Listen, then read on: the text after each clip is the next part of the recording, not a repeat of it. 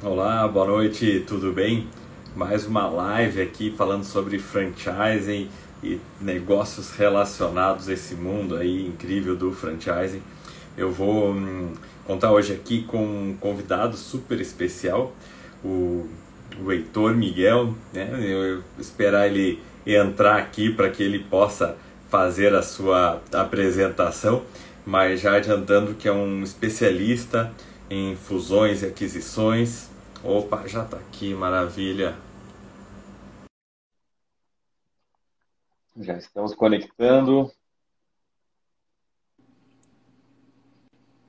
Opa, boa noite, tudo bom, Heitor? Boa noite, boa noite, Erlan. Tudo jóia?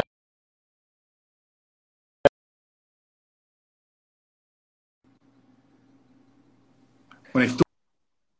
Eu acho que deu uma falha. Opa, agora sim, acho que agora, agora vai bem. Pra Tudo bom, cara? Internet aqui. Beleza? Beleza? Como vai? Tudo bem? Tudo ótimo, cara, tudo ótimo. Primeiro, agradecer já de cara aqui a tua disponibilidade. Sei que tua rotina aí é super corrida, muita coisa, muito negócio, cara. Então, agradeço aí imensamente tua, teu tempo aí, tua disposição para compartilhar aí a tua experiência, que é, que é gigante com a gente, com o pessoal que está acompanhando. A maioria das pessoas que acompanham né, são pessoas que são franqueadores ou que querem se tornar franqueadores.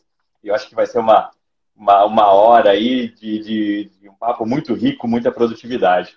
Beleza? Legal, pô. Eu, eu queria... que agradeço a, a honra de estar presente aqui, contribuindo, sempre tentando compartilhar o maior, é, maior número e a maior quantidade de informações, experiências, conhecimento para a galera que está aprendendo, está na curva de aprendizado, está tá no meio do negócio aí, consiga fugir dos obstáculos aí, pular os obstáculos que estão pela frente e, e reduzir a curva de aprendizado, né?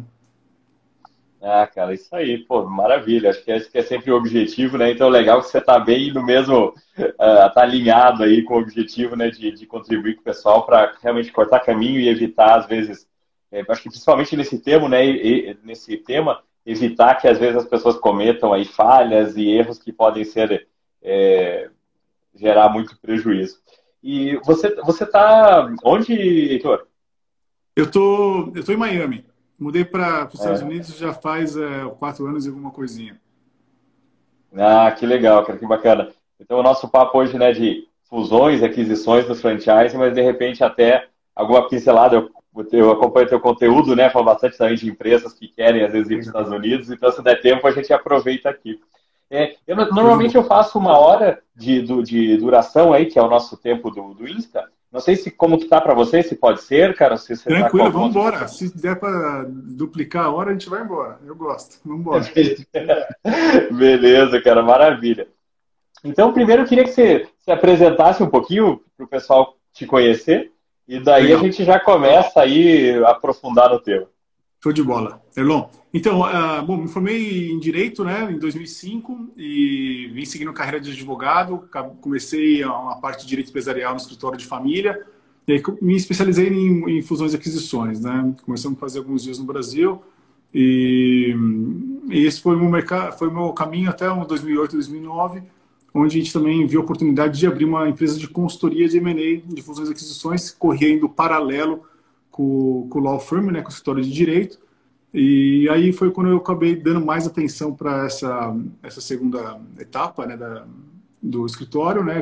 Deixei um pouco de fazer a prática do direito, mas coordenava a equipe ainda de fusões e aquisições, né? os, os maiores é, casos do escritório onde a gente estava próximos ali dos grandes empresários que estavam com a gente.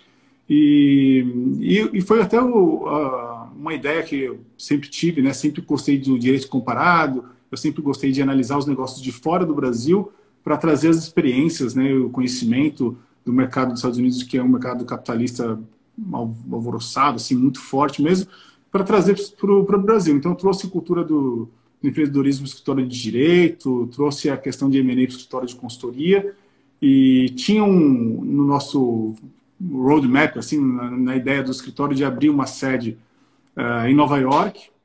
Em 2015 a gente tomou essa decisão, em 2016 a gente acabou uh, fazendo essa, esse movimento, só que a gente acabou mudando de Nova York para Miami, né? Na época a gente tinha alguns uh, alguns alguns negócios, né? alguns empreendedores que tinham negócios aqui em Miami e, e era um maior número de casos do que Nova York, né? Uh, nesse meio tempo, voltando na linha do tempo, assim, até 2013, 2014, a gente tinha muitas uh, empresas brasileiras que gostariam de, uh, ou, desculpa, empresas internacionais vindo para o Brasil, né? Abrindo sucursais, filiais, desenvolvendo isso. 2013, 2014, o Brasil passou por um momento conturbado. As empresas acabaram, que a gente assessorava, né? Uma empresa chinesa e uma empresa é, grande na, em Namur, na Bélgica, é, acabaram fechando as operações do Brasil. E aí a gente ficou meio assim, pô, e agora, né? Que esse interesse de empresas internacionais acabou é, secando. Então a gente acabou fazendo o oposto. Né? Empresas uh, brasileiras acabaram começando a, a ter interesse em expandir, principalmente para os Estados Unidos. E aí consolidou com a ideia de abrir escritório em Nova York, a gente acabou abrindo aqui no final de 2016 uh, eh, o terceiro escritório. Né? A gente tem dois escritórios em São Paulo e o terceiro escritório aqui em Miami. Ah, cara, que legal, que legal. É um, um, escritório de porte aí, né, na, na, questão, principalmente empresarial, né? Então é muito, muito legal mesmo. Eu converso com o, com o Vitor, né, normalmente, que é seu, é seu irmão, né, o Vitor? O Vitor é meu irmão e ele assumiu o meu posto aí, do, o cara que resolve as buchas. Você tá numa posição boa aí, cara. Pô, morando em Miami, deixou as buchas com o Vitor aí, tá tranquilo. É, mas é... é... isso que o pessoal pensa, né? Fala, pô, tá aí na vida boa, mas quando a gente chegou aqui, querendo ou não, a gente começou do zero, né? Era muito fácil, sim, você lidar quando você tá num ambiente onde você já conhece, já... A gente tá com o escritório que eu ficava é, lá na Vila Olímpia, então querendo ou não, a gente fez um relacionamento, é simples você ligar para alguém, Elon, pô, tem uma operação aqui, vamos franquear, vamos expandir, vamos levantar capital, vamos vender. Então a gente acabava conhecendo ali, era mais fácil. Quando você migra para cá, é, é aquilo que a gente falou desde o começo, a questão da curva de aprendizado, né? Assim, a curva de aprendizado na migração, onde você fazer negócio nos Estados Unidos, ela é também grande, entendeu? Então, é, pegar uma operação Greenfield aqui do zero mesmo, foi um, um desafio bem, bem legal, assim, e, e, foi suado, né? Graças a Deus, depois de quatro anos, a gente está com a operação já estabelecida aqui e está bem legal. Ah, bacana. Cara, então vou começar a aproveitar já a tua, tua expertise, Bora. tua experiência aí.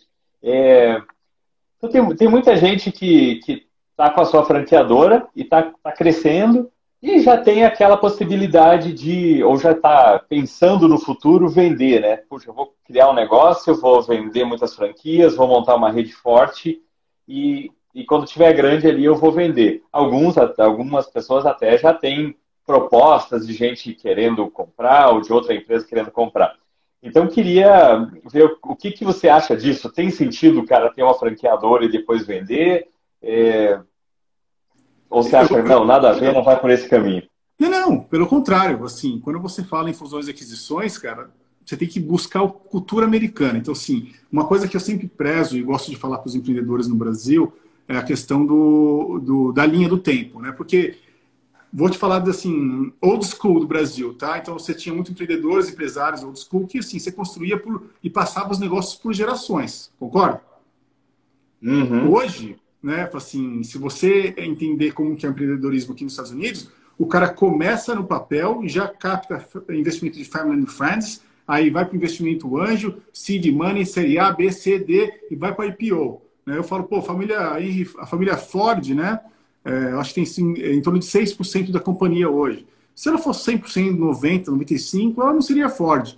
Então, essa mentalidade que o empreendedor brasileiro tem que ter. Então, quando você fala em vender, é, você pode vender total ou parcial, obviamente, né? mas você ter fases né, no seu cronograma, no seu roadmap de, de captação é uma coisa muito importante para você conseguir é, alcançar outros níveis. Né? Eu sempre falo, uma das perguntas que sempre eu, eu ouço aqui é o seguinte: quando que é o momento né, que eu uh, devo ver se vale a pena eu levantar capital?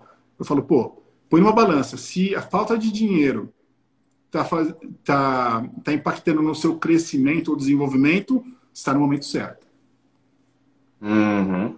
Ah, então você acha que desde o, desde o começo ali, de repente, com esse exemplo do, do modelo americano, já, já, já pode ter sentido pegar um capital, talvez não corporativo, mas de, de, de, de amigos, de parentes aí, você acha que já, já faz sentido? A primeira fase a gente chama de FFF, né? Family, Friends and Fools, né? Os tolos, entendeu? Porque você vai mostrar uma ideia, entendeu? Assim, uhum. Você tá ali tentando levantar capital e fala, Elon, pô, tem uma ideia aqui, acabei de ter ideia, ó, investe comigo aqui. Você é o que está tomando mais risco, entendeu? E, e sempre, um dos segredos de levantar capital que a gente fala bastante é você aproveitar as pessoas que conhecem você. Se você acha o projeto é legal, dá o disclosure para a pessoa, dá as ressalvas, que é, é meio de risco, pode perder o dinheiro, mas são as pessoas que te conhecem que vão fazer o primeiro levantamento de capital. Para você botar o, tirar da ideia, pôr no papel, né? Assim, e aí começar a desenvolver alguma coisa. Eu, eu sempre fiz muito bootstrap, né? Investir você mesmo, que é o brasileiro é isso. Ele pega, ele investe o dinheiro dele, vai fazendo e depois vê o que acontece. É, mas, assim, hoje a gente tem os empreendedores, né, principalmente de fintechs, pessoal de startup, tudo, que já estão com cabeça já bem americanizada. Né? O cara capta várias fases, ele sai de uma fase e já está pro, já programada para a próxima fase. Então ele já tem um desenho, que é o que eu falo, assim, meu filho eu tenho sete anos e ele, com seis anos, já tomou aula de que, quais são as fases de captação de uma empresa, entendeu? Então, é, é, é legal você entender isso, que o dinheiro é, movimenta mais dinheiro. E assim, eu sempre acho que você tem que é, dividir para multiplicar, entendeu? E sempre sozinho sempre vai ser mais difícil e mais lento. Uhum. Ah, legal. E isso aqui, proporcionalmente, imagino quando você está, quando quanto antes você precisa do dinheiro, menos você consegue é, é o, a, o valor, né, o valuation da tua empresa é menor, porque o valuation de uma ideia, imagino que seja pequeno e quanto mais você vai crescendo, se você conseguir deixar um pouquinho para frente, provavelmente você vai conseguir uma negociação melhor. Tá certo esse, esse raciocínio?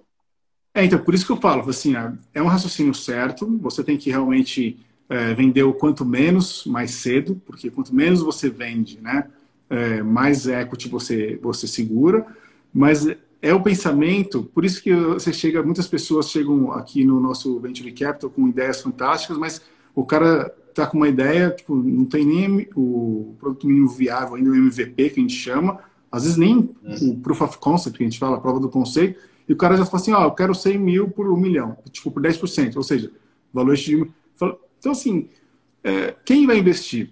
Ninguém, entendeu? Assim, se você uhum. acha que tá, tá barato o seu valor, se você não quer vender barato, então põe seu próprio dinheiro, entendeu? Uhum. Agora, se não, um dos principais segredos de levantar capital, em qualquer fase, para franquia principalmente, é você entender a cabeça do investidor. Se põe investidor, você investiria numa empresa no papel que não tem nem MVP por 10% por. Depende. Né? Se for um time que está composto eu, Erlon e mais uns caras top, manda bala, entendeu? Aqui, né? Mas assim, se você não tem track record, né, que é uma palavra muito importante no mercado americano, histórico né, de sucesso de empreendedorismo, vai ser difícil você captar. E aí você vai ficar rodando, rodando, rodando, não vai captar, e você não vai morrer, entendeu? Nem, nem, nem vai ah, sair legal. do papel. Tem uma aceleradora, uhum. uma aceleradora que chama Sai do Papel. Eu achei fantástico o nome. ah, que legal, que legal. É o impulso inicial que eles precisam mesmo. Uhum. E eu estou te fazendo umas perguntas que é, possivelmente sejam muito básicas para você, mas eu acho que é para a nossa primeira live, para o pessoal ir é, não, e, manda entendendo o básico, né? E depois, quem sabe, a gente marca uma aí mais, mais profunda. Não, galera e... que tá aí também, ó, ouvindo, pô, só vai mandando as. Já tá aberta a caixa de perguntas aí, vamos soltando as perguntas. Depois, no final, aí é isso, Erlon. No final a gente vai responder é um monte. Vai responder também, podem perguntar, né, cara? Acho que tá aberto aí mesmo aí pra gente fazer um bate-papo bacana. É... Eu.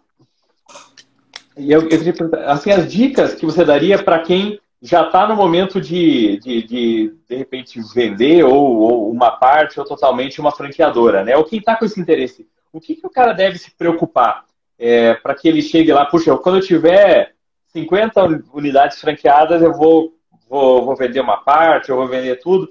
E para ele, para não chegar num cara como você e falar assim, cara, mas você fez isso lá atrás, né? O que, que não pode faltar nessa, nesse caminho, nessa jornada dele? Então, assim, é, tá, a pergunta é tipo se ele está ele, se ele tá pronto para vender, se ele deve considerar vender uma parte ou não, é isso? Eu digo assim, é, o que que ele hoje, né? Hoje ele está começando. Estou com cinco franquias, mas eu imagino lá na frente vender. Então, quando ele for vender, eu imagino que vocês vão fazer uma avaliação, né? Obviamente, os investidores, e tem algumas perguntas ou algumas questões que sejam muito relevantes. Por, Legal. Tá, vou dar um... Acho que você já pegou a ideia, né? Peguei, peguei. Então, principalmente, tipo assim, ó, é, você vê muito nos Estados Unidos aqui, o cara ele já constrói um negócio já pensando na saída, que é o exit, que eles chamam aqui.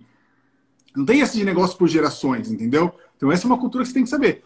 Porque as saídas, parciais principalmente, são, vão deixar você no controle da companhia ainda. Você vai, o cara vai, uma empresa maior vai te comprar e você vai continuar gerindo ali.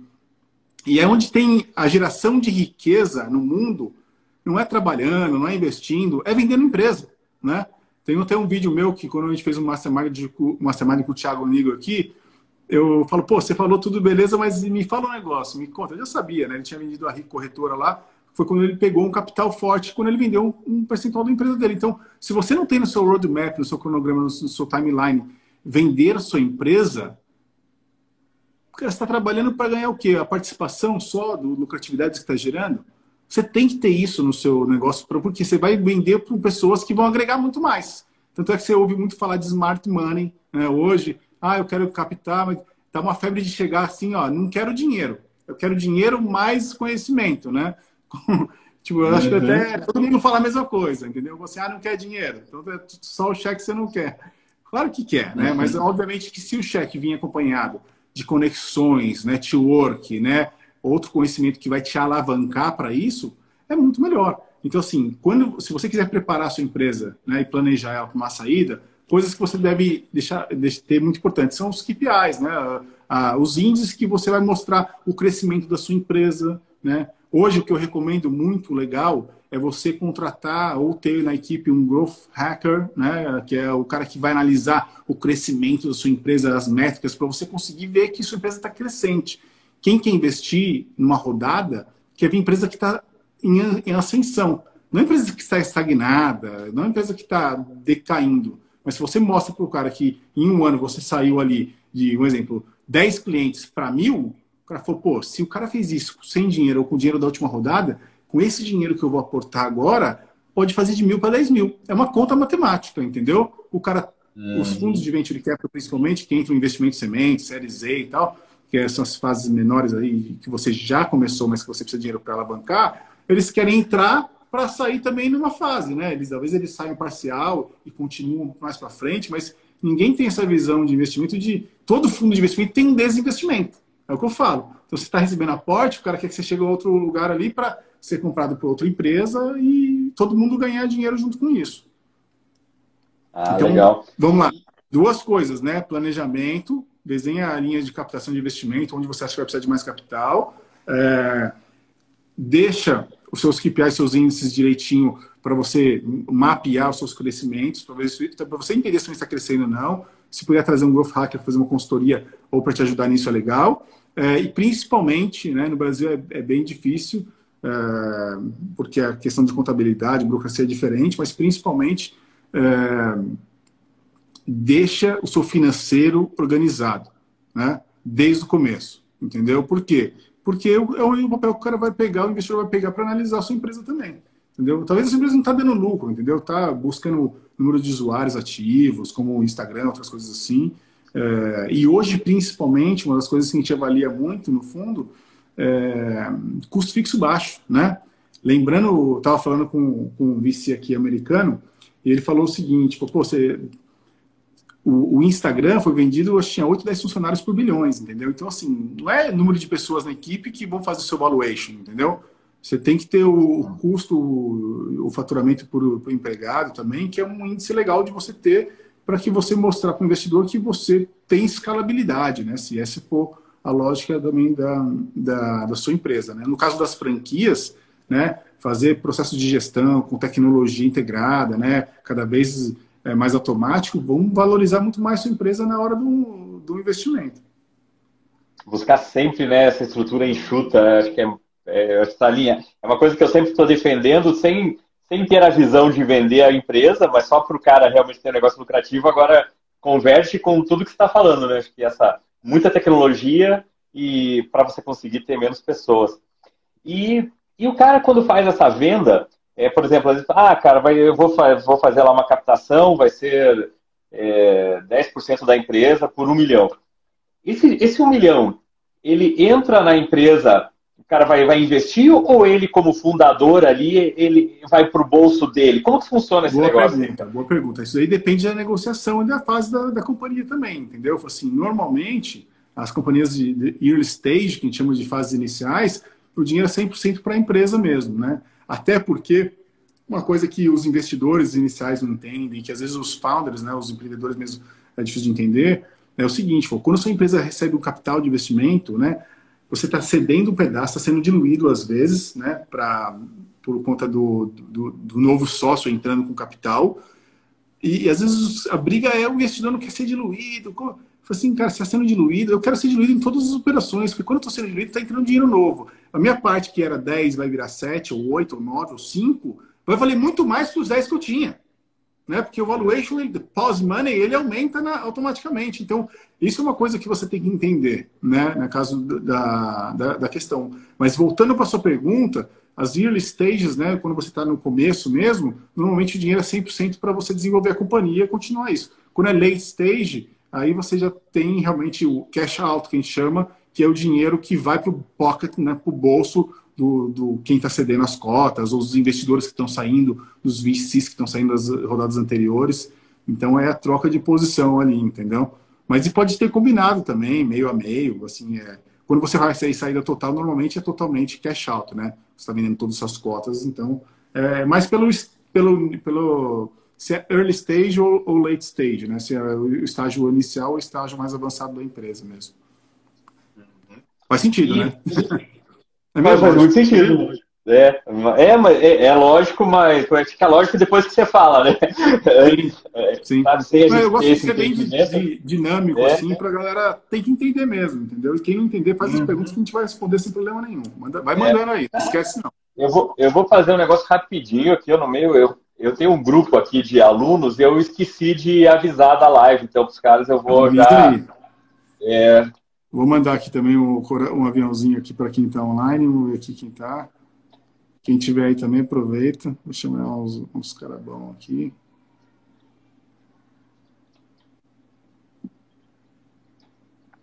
Ó. É...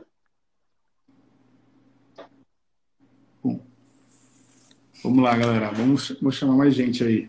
É, ia é, fazer o convite aí. Quem está acompanhando, cara, compartilha, porque é um, pô, é, um, é um conteúdo muito rico, né? Muito profundo, cara, alto nível, né? Acho que toda a tua experiência aí é.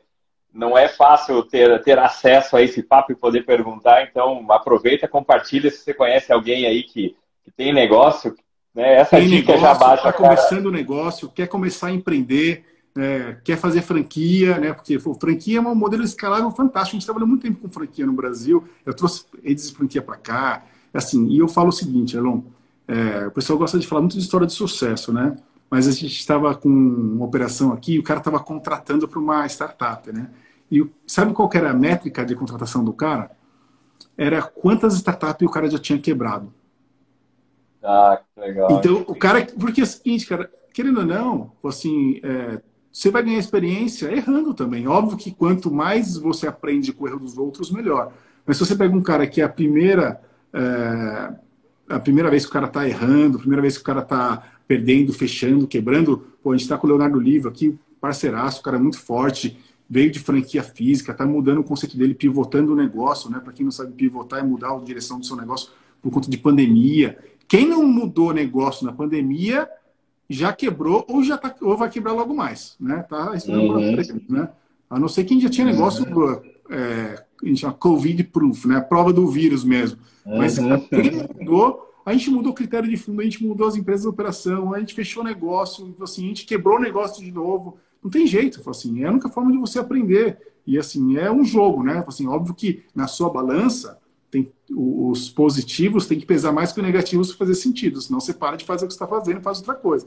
Mas não tem jeito. Quebrar negócio vai ser recorrência, e aqui, se você pegar os grandes empreendedores é, brasileiros também, eu acho que a grande, a grande história é essa. Tem um outro só que fala que nunca quebrou, tá? mas é bullshit. Mas assim, a maioria dos americanos, se vê lá, o cara quebrou não sei quantas vezes, entendeu? Assim, então é, é normal. Quebrou, digo assim, fechou o negócio. Tem alguns caras que iam para bankruptcy mesmo, que foram para falência mesmo e voltaram, mas é. Porque aqui tem o second chance, né? A diferença de lei de falência dos Estados Unidos para o Brasil, que é importantíssimo. Mas é, são coisas que não tem jeito. Quem não passa por isso não alcança sucesso, na minha opinião. Uhum. E o, uh, o, o, cara que quer comprar uma empresa é, para franquear ou mesmo só para fazer fusão, eu vejo que normalmente essas, essas compras, automaticamente quando compra, quando tem investimento, ela já dá uma, valor, uma super valorizada ali no, no, no negócio, né? É, isso, eu queria que você explicasse assim essa, por que, que valoriza tanto quando tem uma, talvez seja mais o caso de fusão do que aquisição efetivamente, né? Não, é assim, fusão no Brasil é uma coisa que nem se usa mais, na verdade. Assim, que é quando acho que teve o caso do submarino lá atrás, tá? Mas assim, tudo que você vê é aquisição, praticamente, tá? Quando você anuncia que você adquiriu alguém, que você comprou alguém, dá um sinônimo de expansão. Então, se você tem uma empresa, se você sabe que uma empresa, por exemplo, listada na bolsa, está comprando alguém, você está tendo um insider information. Alguém te falou, você, se você tem isso, uma ideia, um insight de comprar essas ações dessa companhia, quando eles soltarem isso aí no mercado, a ação valoriza no mesmo momento. Porque todo mundo fala, pô, o cara expandiu, comprou, tem dinheiro novo investindo, tem expansão vindo por aí, entendeu? Assim, não tem jeito. Isso é, é base do mercado. Por quê? Porque você está expandindo sua empresa. Uma das formas que a gente gosta muito, uma estratégia muito legal de se expandir, que a gente fala, é comprando players, né, seus competidores menores que você. Podem ser players que estão ali competindo com você na sua área, né, que às vezes é mais complicado, e pode ser players por geografias. Por exemplo, eu quero expandir, estou em São Paulo, estou bem, quero ir para o Rio. Em vez de eu começar uma operação do zero no Rio de Janeiro, eu vou lá e já compro um player que está lá. E às vezes, para comprar o player, para crescer por aquisição, que a gente chama, você vai precisar de dinheiro novo, você vai precisar de uma rodada de investimento só para comprar um player que está lá. Mas você cresce, teoricamente, do dia para a noite, assim que você faz o closing da operação. Então, pô, se você tem uma franquia ali e tem uns competidores, ou tem pessoas que estão ali com negócios próprios, físicos, que é ele só, e você consegue negociar e comprar e fazer o cara virar um franqueado, um parceiro, ou até o um negócio que a gente chama de Starbucks Model, que eu acho legal a gente falar também, você deve saber também, não sei se vocês tratam sobre isso. Mas é, são modelos de expansão que são fantásticos. Óbvio que no Brasil a gente tem problemas de liability, de responsabilidade, quando você compra as empresas dos outros. Então, isso que é o que, infelizmente, a lei e, e a burocracia impedem de, do mercado de M&A ser cada vez mais é, pulverizado no Brasil. Né? Não é transparente, muito passivo oculto, muito passivo de todos os lados. É, isso é uma coisa que realmente fica mais complexo uh, em termos brasileiros. Mas, né, mas você pode fazer. Quanto menor a empresa, mais fácil de comprar. Mas se você convencer. Eu sempre falo uma coisa, hein, Erlon, que isso aqui, cara, é chave, cara. Assim, primeiro, as empresas que estão listadas para venda não são empresas boas para comprar. Entendeu? Talvez seja boa se você quiser adquirir ali, o cara tá meio estranguladão mesmo. A empresa boa de comprar é a empresa que você conhece o cara, o cara tá rindo com você. O Elon tem empresa e fala, pô, Elon, tudo bem? Você não quer vender sua empresa? Ou me conta sobre a sua empresa. Você fala, pô, eu tô há 10 anos trabalhando nessa empresa, não sei o quê. Pô, Elon, uma empresa tem interesse de comprar a sua. Você não tem interesse de vender uma parte? É aí que começa o negócio. Você fala, pô, tenho, mas, uh, mas eu quero um milhão. Ele fala, pô, o cara não tem dinheiro para comprar. A gente já comprou várias empresas sem botar um real na frente. Entendeu? Por quê? Porque o, a joia da operação não é o cara vender e botar dinheiro no bolso. Às vezes o cara tá cansado, às vezes o cara tá aposentando, às vezes o cara tá mudando, às vezes o cara quer. Tem outro negócio que é mais legal que esse, ele já não aguenta mais. Entendeu? Assim, no Brasil mesmo, assim, tem uma marca, obviamente não dá para falar o nome, mas um fundo é, famoso de investimento, uma marca de sorvete, estava bem posicionada, mas dava tanto trabalho pro fundo, né, perto das outras operações de tecnologia que ele estava fazendo, que ele faz o desinvestimento por um real, que a gente chama.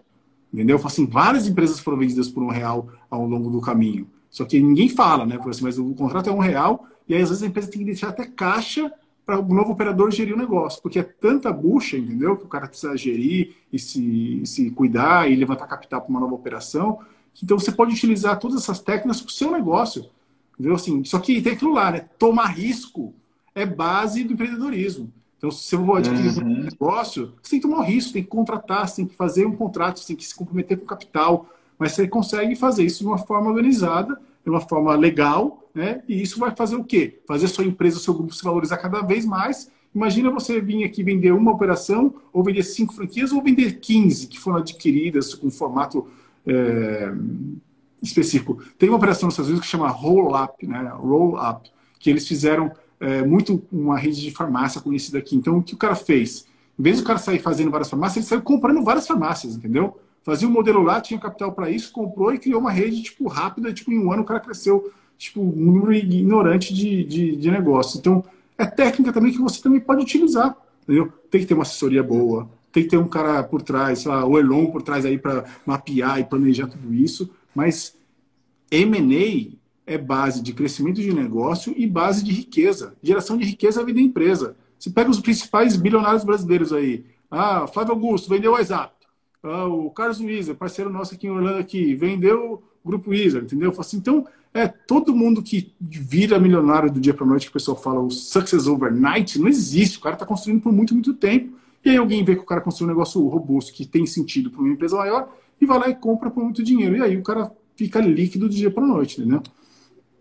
Cara, que legal, hein? Que legal. É uma, é, eu tô adorando, cara, esse papo, porque acaba saindo um pouco. A gente fala muito de franquia, franquia, e sem ter essa, essa visão de, de, de negociação da empresa. Então, acho que está sendo muito rico. Até tem uma, aproveitar que tem uma pergunta do Israel. O Israel é um franqueador, ele tem uma rede já bem grande de, de, Legal. de, de lavanderias. E ele perguntou aqui, como que o mercado, né, os compradores enxergam quando o, fundador, ali, o empreendedor que fundou, de repente sai totalmente do negócio? Excelente é pergunta. Bem legal. Israel. Depende, né? Se você está saindo um negócio com um player muito maior, né? por exemplo, eu estou vendendo um banco para o Banco Itaú e estou saindo 100%. O mercado vai, vai aplaudir e falar, nossa, que animal, entendeu? Agora você saindo para um negócio, para um cara que não é do ramo, é desconhecido, tudo. É difícil uma operação dessa, né? Porque normalmente tem uma transição, tem um comprometimento de quem está saindo ficar por dois, três, cinco anos no negócio ou ficar no board e tal, para não, não ter esse, essa, esse problema de mercado de visualização, né? Porque se você sai do 100% do dia para a noite, é, se não for um player muito grande que comprou, o pessoal vai ficar, sei lá, pode ficar chateado, estranho, ainda mais se o novo player começar a mudar a regra, ou fazer coisa errada, fazer coisa que, que não era o que ele entrou, realmente vai dar uma dor de cabeça. Mas é, eu acho que a resposta é depende de quem está comprando. Ah, legal. Uma, uma, uma, uma, resposta, cara, muito valiosa, né? Essa, é, essa informação é muito interessante, que, que parece óbvio, né? Mas, mas realmente a gente fica com a dúvida. É, é, é fantástico. Manda, manda bala, Israel. Se estiver vendendo para grande, cara grande, pode sair, ninguém vai ficar chateado. Agora, se estiver vendendo para outro, é, fica no board um pouquinho, continua acompanhando as operações, vai saindo devagarzinho para dar o, o suporte tranquilo para a transição. Legal. E, e, e, eu não sei se tem uma métrica ou uma referência para dizer a partir de que momento que né, nessa negociação de, de, de, empresas, não necessariamente para captação, né? Porque eu acho que já, já ficou bem claro a questão das séries, de você ir começar às vezes do zero mesmo e, e crescendo. Mas esse momento, esse jogo de, de, de, de aquisição de empresas, é, a partir de que momento que você acha que faz sentido, sabe? O cara tem uma empresa lá, uma empresa pequena, uma unidade, sabe? Já dá para pensar que alguém pode se interessar por comprar aquela empresa dele? Nossa. Ou ele pequeno, compra, ele comprar o vizinho, assim, sabe? Comprar um, é de um para um, quase, ou isso aí está fora? Não, não. O que, eu, o, que eu, o que eu posso te falar é o seguinte: aqui no, no, no Brasil, aqui no, desculpa, aqui nos Estados Unidos, existe um mercado muito forte de comprar de compra de, de negócios pequenos, né? Porque, ah, o cara tá chegando aqui, o cara quer comprar outro negócio aqui, é normal. Tanto que tem aqui uma figura do business broker, que é o corretor de negócio, que é famoso, certo? É, no Brasil, acho que nem sei se criaram, hein? tem corretor de negócio? Hein? Acho que na minha época não tem. É, tem, mas é, é pouco, assim. Ah. Mas tem, tem alguns corretores. É. Tem algumas, até algumas imobiliárias, elas abriram um bracinho de, de, business. de corretagem de negócio, sabe? Legal. É, então, assim, é, no Brasil é, é meio. É, porque o empreendedor pequeno ele não pensa, não tem, a gente não tem educação de M&A. Esse é o problema, entendeu? Se o cara nasce ali para crescer no. Pô, vou comprar o um vizinho, eu estou expandindo, cara. É, está conquistando o território, entendeu? Está duplicando a sua operação. Está fazendo uma negociação para comprar o mais barato que você puder para realmente é, expandir bem o negócio, entendeu? Então, eu acho que depende muito da, da estratégia assim, de quem, do, do pequeno empreendedor. A gente não vê muito isso no Brasil porque eu acho que é, é uma coisa mais complicada, tem questão trabalhista, tudo, então o pessoal fica meio receoso, na minha opinião, na hora de, de comprar um pequeno e, e, e aquilo lá, também tem tantas incertezas que o cara fala, cara, mas é só abrir um do zero do que comprar um cara ali, entendeu? que vai me dar trabalho. Ou comprar um, como que eles falam, comprar uma operação é, só o ativo, né? Só o asset, entendeu? Ah, o cara tá, tá ali, então atira a sua empresa, eu vou comprar só o seu ponto. Isso a gente vê muito, né? Comprar o ponto, comprar os, os uhum. ativos, o restaurante ali. Que é uma coisa que a gente acaba vendo mais, eu acho. Tá.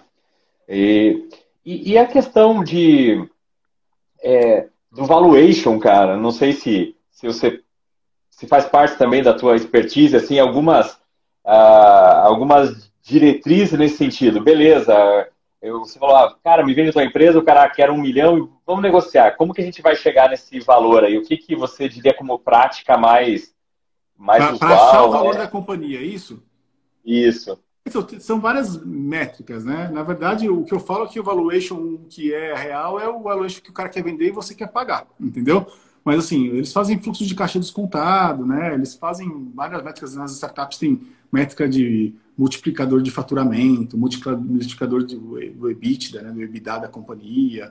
É, mas depende muito da fase, né, também, entendeu? Assim, é, de qualquer jeito, assim, vamos fazer uma métrica, vamos fazer uma conta de padeiro para vocês entenderem que eu falo assim que é tranquilo, vamos supor, do, do, vamos falar de um pequeno negócio, tá? Então, vamos supor, você tem um pequeno negócio, e esse pequeno negócio é uma coisa que a gente já mudou nos Estados Unidos aqui, ele, ele deixa uma lucratividade por ano, tá bom? Por ano. Esquece o mês, pessoal, estão aqui, esquece mês. Vamos falar em coisa anual, tá? Porque o mês é muito pequeno, você fala, ah, deixa 10 mil por mês. Não é 10 mil por mês, é 120 mil por ano.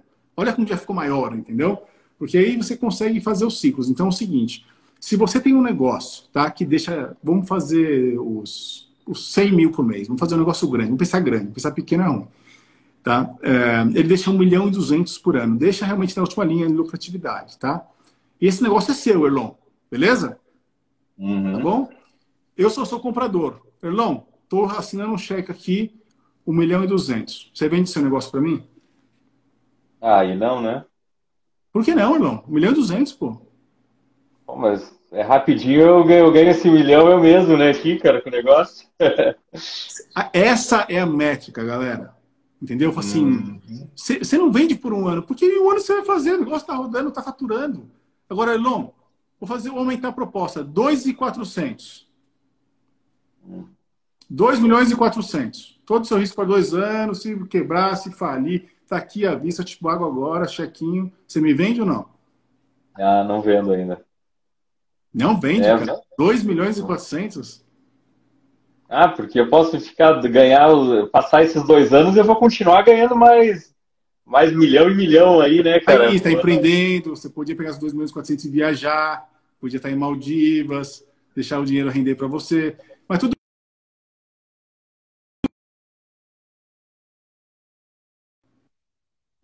Cortou? Travadinha aqui.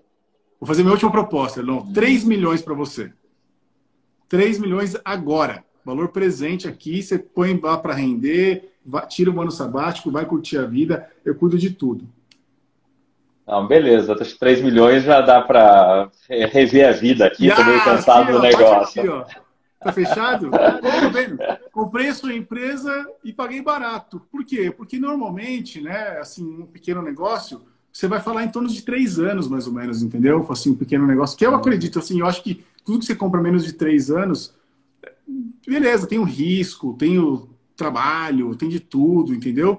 Então, assim, então você pode pagar mais? Pode pagar mais. Tem o que a gente chama de earnout, né? O que é o, o earnout? O earnout seria é, você falar assim, ó, você fala, não, então eu quero 5 milhões na empresa, eu quero quatro vezes o ano, sei lá, eu quero cinco vezes. Eu falo, tá bom, Erlão, é, eu te pago, mas vou fazer o seguinte disclosure, tá? eu vou te pagar 2 milhões à vista e de 3 milhões eu vou deixar na performance. Porque você fala que essa empresa vai crescer, vai crescer, vai crescer. Então, eu te pago mais 1 milhão por ano, tá? A cada 12 meses, se a empresa atingir essa métrica de crescimento que você está falando. Combinado? E vai ser proporcional. Atingiu 50%, pago 50%. Atingiu 100%, pago 100%. Atingiu mais, te dou um spreadzinho ainda. Isso é performance, é earnout. Então, assim, Existem várias formas de negociar, entendeu? E essa é uma das formas de você começar também a, a colocar e jogar as coisas, o pagamento para o futuro de acordo com o crescimento e, exponencialização do negócio. Cara, que legal, que legal. Então não, não tem uma regra fixa, né? Depende muito da negociação, negociação. pelo que estou vendo. É, é, pura negociação, essa é a realidade. E a, você falou bastante do, do mercado americano, e, você, e como que você vê aqui no mercado brasileiro essa questão de, de, de aquisições e de, de, de, investimento? Tá, eu acho que a gente é, é, muito mais atrasado nesse, nesse sentido, né? Como você falou, até culturalmente, assim. Mas como você está vendo o nosso momento hoje? Eu, o que eu vejo hoje é, são muitas pessoas se educando nessa questão de M&A e se preparando para isso. Porque realmente, assim, quando, pessoa, quando o brasileiro, entre aspas, geral, assim, é entender que a, o sucesso do cara está na venda do negócio, né? Assim, o grande empresariado brasileiro, eu digo, tem muita gente já nessa ramo, é, ele vai entender que realmente, né? Ele vai ter muito mais dinheiro no bolso do que o cara que fica crescendo ali é, sem escala, sem exponencialidade, sem levantar capital e sem com estratégia de venda futura, seja parcial ou total, entendeu? Eu acho que uhum. Essa é uma das coisas que vai fazer diferença. Tem muita gente já no Brasil se educando, principalmente gente de fintech, startup, tudo. É, então isso realmente é, é já está mudando, na minha opinião. Já já está mudando. Está mudando. Uhum. E o, o uma, uma, coisa alinhada com isso, acho que nessa valorização, e tem tudo a ver você está falando do tamanho né, da, das empresas, é, eu vejo uma, uma questão assim, o, hoje, é, quase todos os negócios, né, e eu, eu vou puxar um pouco aqui para o franchise, a gente vê assim que, que vão crescendo, são redes, né? Então, antigamente a gente tinha, cada farmácia tinha um dono, hoje não tem mais farmácia de um cara, assim, todas, é, quer dizer, tem o cara, mas ele faz parte sempre de uma rede. A mesma coisa com academias, né? E, e você vê essa, esse movimento que é uma tendência pelo menos assim, do varejo, que, que tudo vá, vá, vá virando rede, que o cara sozinho é, vai ficar difícil dele sobreviver. Na minha eu sempre defendi isso no ponto de vista do franchising. Agora, com o que você está falando, acho que converge a mesma coisa, né? Não falando necessariamente em franchising, mas falando na rede, mesmo que seja por, por compras, eu acho que a, a força e a valorização vai de quem está das marcas que acabam se aglutinando ali não de ficar sozinhos. Sabe? Tem, tem a ver para você nessa essa questão? Não, eu acho que tem. Eu acho que, na verdade, se você pegar o mercado dos Estados Unidos aqui, a, os malls são compostos de marcas, os principais, os maiores, toda, a grande parte é tudo de marcas já consolidadas, entendeu? E tanto é que, assim, para o cara construir, tem uma grande curva de aprendizado. Eu estava trazendo uma rede de, de franquias é, para cá, para os Estados Unidos, em 2017, e a gente sentou no principal shopping aqui na Brica, no centro financeiro, para ver a possibilidade né, de ver e tentar colocar né, a, o lugar, o, a loja lá. Aí o cara falou assim, tá legal esse projeto, tudo, o presidente do projeto falou assim, tá, quantas unidades você tem aqui nos Estados Unidos? Né, eu falei, não, lá no Brasil tem 30 unidades, tá? eu falei, não, nos Estados Unidos. Eu falei assim, não, é primeiro. Ele falou assim, ó, eu sou proibido né, de alugar qualquer coisa para quem está começando a learning curve, né, curva de aprendizado. Né? Ele falou assim, ó, eu não posso concorrer com a sua curva de aprendizado. Mas, se você quiser um espaço para testar, tem um shopping do grupo lá na Conchinchina ali, que acabou de vagar um restaurante. Você não quer ir lá? Entendeu?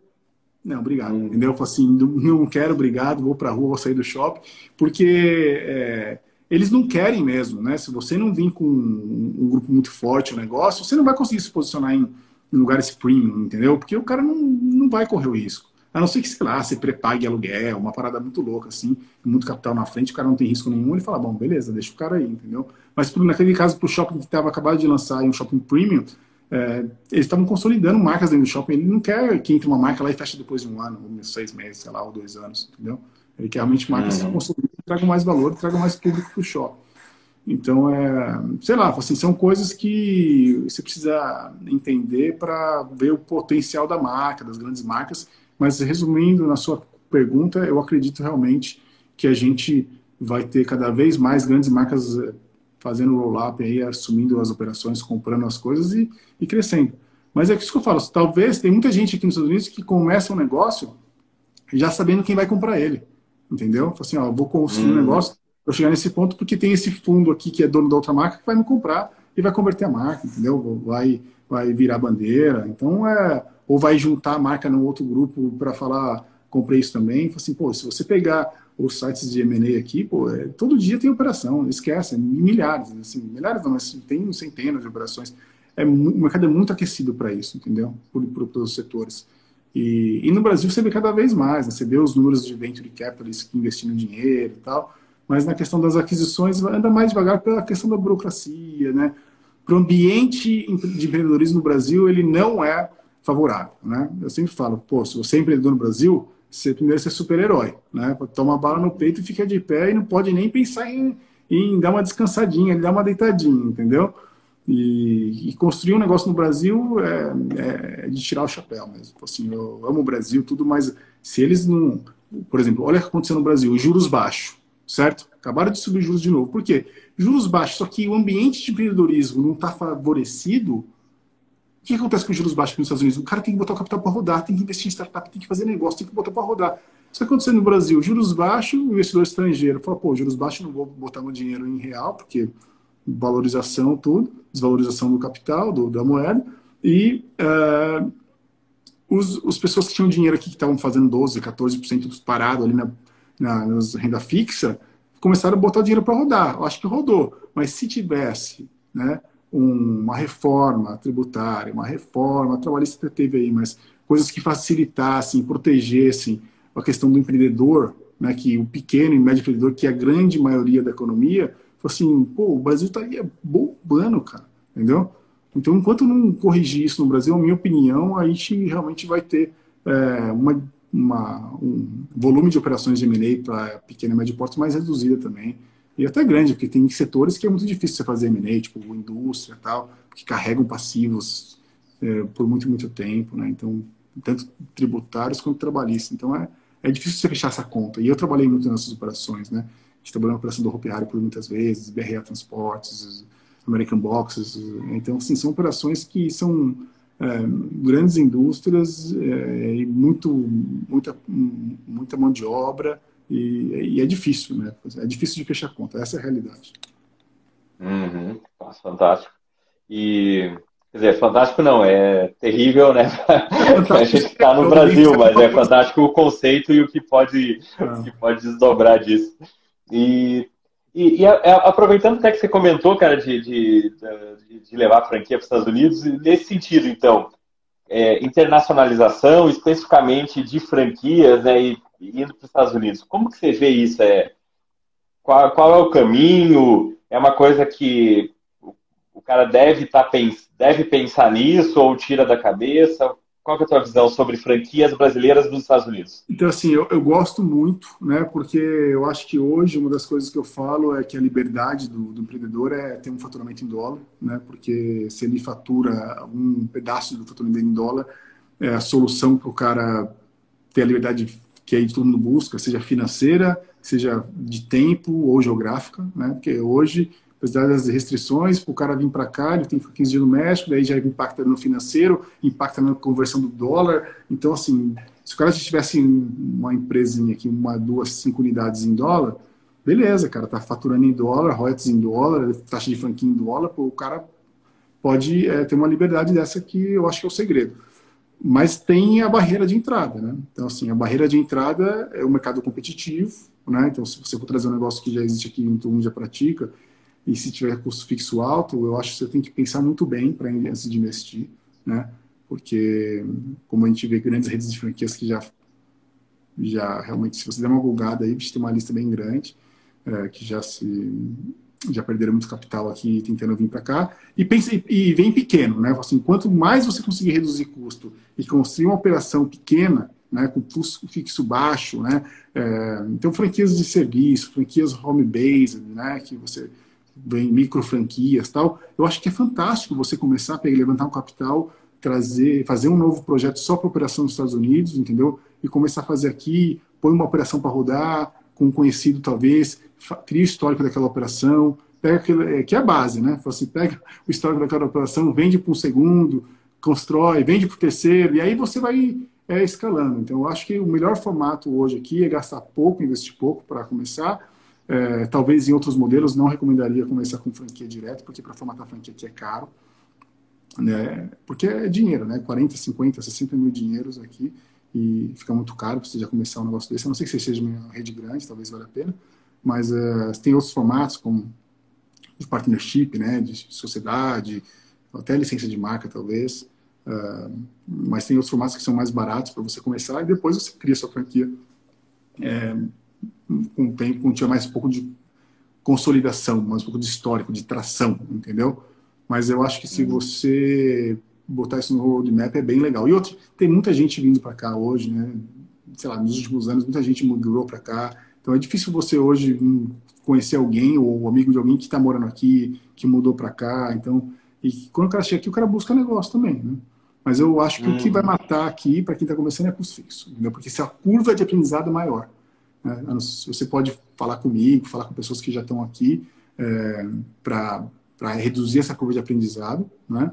Então, acho que tem que pegar essa carona mesmo, fazer parceria mesmo, dividir para multiplicar, lembre-se dessa, dessa a equação.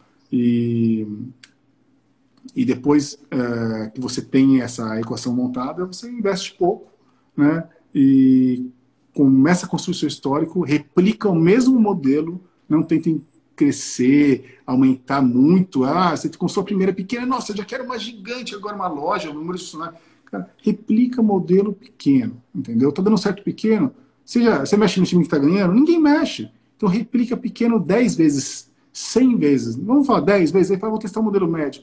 Testa o modelo médio. Não funcionou? Fecha o modelo médio. Replica mais 10 vezes o pequeno. Entendeu? Eu sou muito a questão disso, né? Assim, modelar e replicar o modelo que está dando certo. Porque é o formato que os caras fazem aqui. Você tem que aprender com quem já fez, não é isso? Então, uhum. ver o que o cara está fazendo, o cara não ficar replicando, inventando a roda. Funcionou pequenininho? Replica, replica, replica. E aí ele vai construindo escala, construindo o revenue, faturamento, construindo cash flow, né? construindo aí o, o fluxo de caixa.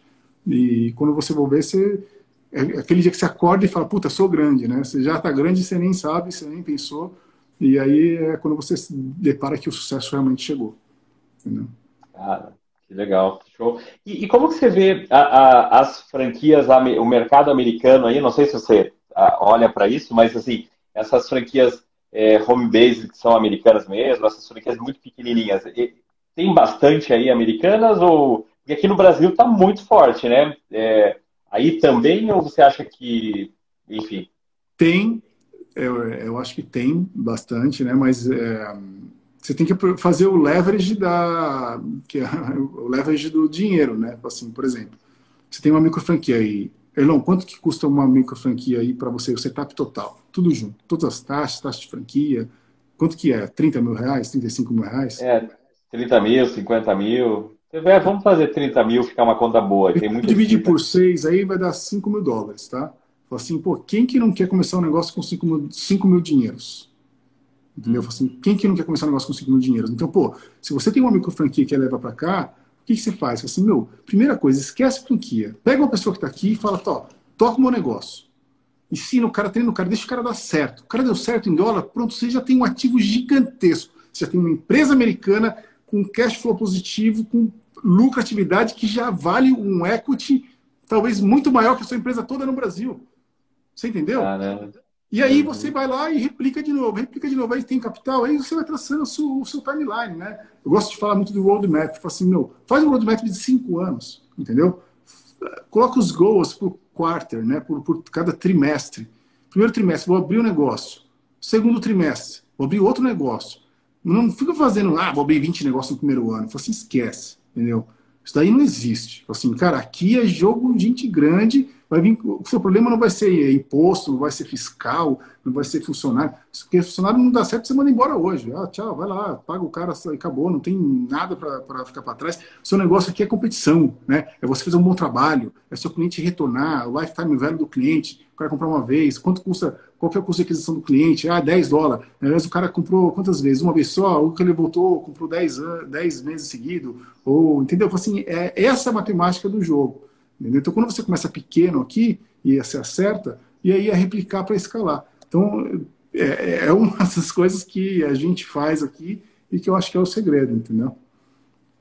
Cara, fantástico, fantástico. É, pô, tá, foi uma, uma aula aqui, cara, de, de, de negócios, realmente muito, muito aprendizado. É, os comentários aí estão super é, positivos aí, cara, muito legal, muito bom. É, como a gente já está já tá encerrando aí o nosso tempo, cara, eu já, eu já vou deixar aqui, ó, se você tiver uma disponibilidade um outro dia, cara, para a gente continuar, porque eu acho que dá para aprofundar muito. Bora, bora. É, esse tema aí é, é, super envolvente, é uma coisa que eu nunca tinha falado aqui na, na, nas nossas lives, no conteúdo, né? Então, a gente fica bem focado no franchise, mas não vê todo esse, esse mundo aí do, do M&A que, é, que você trouxe para a gente de uma forma brilhante. Então, já fica aqui um convite para uma próxima, um agradecimento e para você, é, vou agradecer já ao pessoal que está acompanhando é, e deixo aí a, o convite para continuar seguindo. A gente seguiu o, o Heitor, né? Já está aí, aproveita. Quem está pensando, quem tem negócio tem obrigação de seguir o, o Heitor, né? Para pensar já no futuro. Então, realmente é, é, fica essa, essa dica. E eu deixar agora a palavra final com você é, Heitor. Bom, beleza. Eu acho que gosto de terminar deixando um negócio assim, pessoal. O segredo é empreender, não tem jeito. Quem está aqui deve ser tudo empreendedor praticamente. Tipo assim, você já está no caminho certo. Cara, pega o seu negócio, uma dica de sim, um hack, vai. Eu gosto de falar, a gente tem uma brand que chama USA Hacks. Assim, pegar um hack. Cara, pega seu negócio, busca seus negócios concorrentes nos Estados Unidos, vê o que os caras estão fazendo, vê como os caras começaram, estuda quem é o founder, de onde o cara veio, assim, e aí você começa a pegar os insights do cara e aplica no seu negócio, entendeu? Assim, pega todas essas coisas que eu falei aqui também, vai ficar salva a live para o pessoal assistir de novo, para quem chegou no final. Vai, vai ficar, tá? vai ficar salva. Né? Deixa um monte de insight aqui durante a, a live, assiste de novo, é, estratégias que você pode utilizar hoje, entendeu? Assim, pensa na captação de investimento, sabe? Pensa na, na multiplicação do seu negócio e vai para cima, pô. O brasileiro é forte porque assim, ele já tem uma alma de, sabe, uma couraça forte, que tomou muita porrada. Então, se o cara utilizar isso daí para empreender no mercado maior, ou mesmo no Brasil mesmo, assim, com, com estratégia, palavra super chata, assim, e, e, com comprometimento, você vai longe, entendeu? Assim, e, e o céu é o limite, não, não, tem barreira, entendeu? Então fica assim, essa minha mensagem para vocês. É, eu estou fazendo umas salas legais no, no USA Hacks, desculpa, no Clubhouse também. Você está no Clubhouse ou não? Estou no Clubhouse, aham. Uhum. Então, então para ah, quem também é, quiser lá, é arroba Heitor, o, segue lá, a gente criou o Clube US Rex lá, então a gente tem é, sala de empreendedorismo semanalmente. Às vezes realmente não tem como eu abrir sempre, porque por causa das. Estamos trabalhando igual vocês aqui, empreendendo também. Então, às vezes fica difícil de fazer muito. Estava fazendo até quase todo dia, mas é, deu uma apertada nos trabalhos aqui, em alguns deals que a gente estava fazendo, os closings aqui, realmente foi complexo, e, mas sábado tem uma sala legal também, para quem não sabe da tecnologia nova de blockchain, de NFT, para quem quiser saber, vai lá no Clubhouse, segue meu Instagram, tem um grupo no Telegram também, clica na minha bio e acompanha. E segue o Elon, cara, o cara que é o chefe aqui, o cara que é da expansão, da, um cara que tem muita estratégia, o cara que é super inteligente, que realmente tira o chapéu. Elon, está de parabéns, cara, muito obrigado pelo convite e só tenho a agradecer você, cara. Cara, eu que agradeço. É muito legal. Vou, vou, te seguir já lá no Clubhouse, cara, e acompanhar. E, cara, se Deus quiser, vamos continuar conversando muito aí. Brigadão, parabéns pelo trabalho que você faz. E é, acho que todo mundo aqui virou seu fã já, cara. Então, é, vamos lá. Valeu. você aí, pessoal. Vamos embora, vamos junto. Obrigado. Valeu. Obrigado, boa noite. Valeu, pessoal. Um abração.